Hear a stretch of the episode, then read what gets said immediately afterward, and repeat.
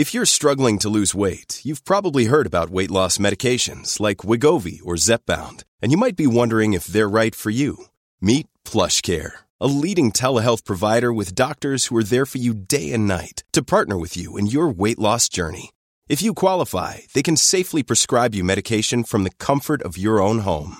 To get started, visit plushcare.com slash weight loss. That's plushcare.com slash weight loss. plushcare.com slash weight loss.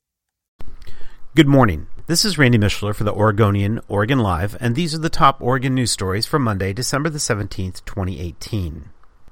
Portland Mayor Ted Wheeler has reached the midway point of his term. In interviews with Wheeler and many around him, it seems clear he's well intentioned, but struggling to achieve the progressive agenda he promised voters.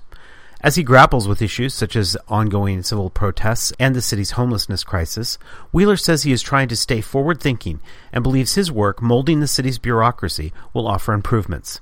In his interview with the Oregonian Oregon Live, he did not say if he is running for a second term.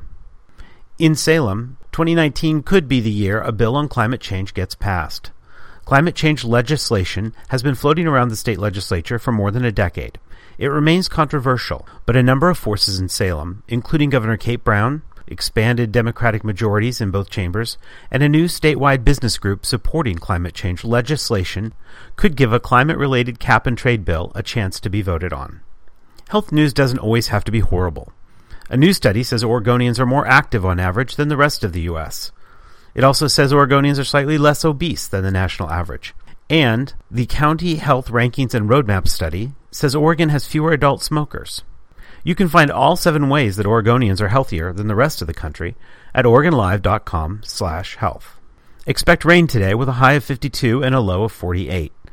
Looking for more news? Grab a copy of today's The Oregonian or follow us throughout the day at OregonLive.com.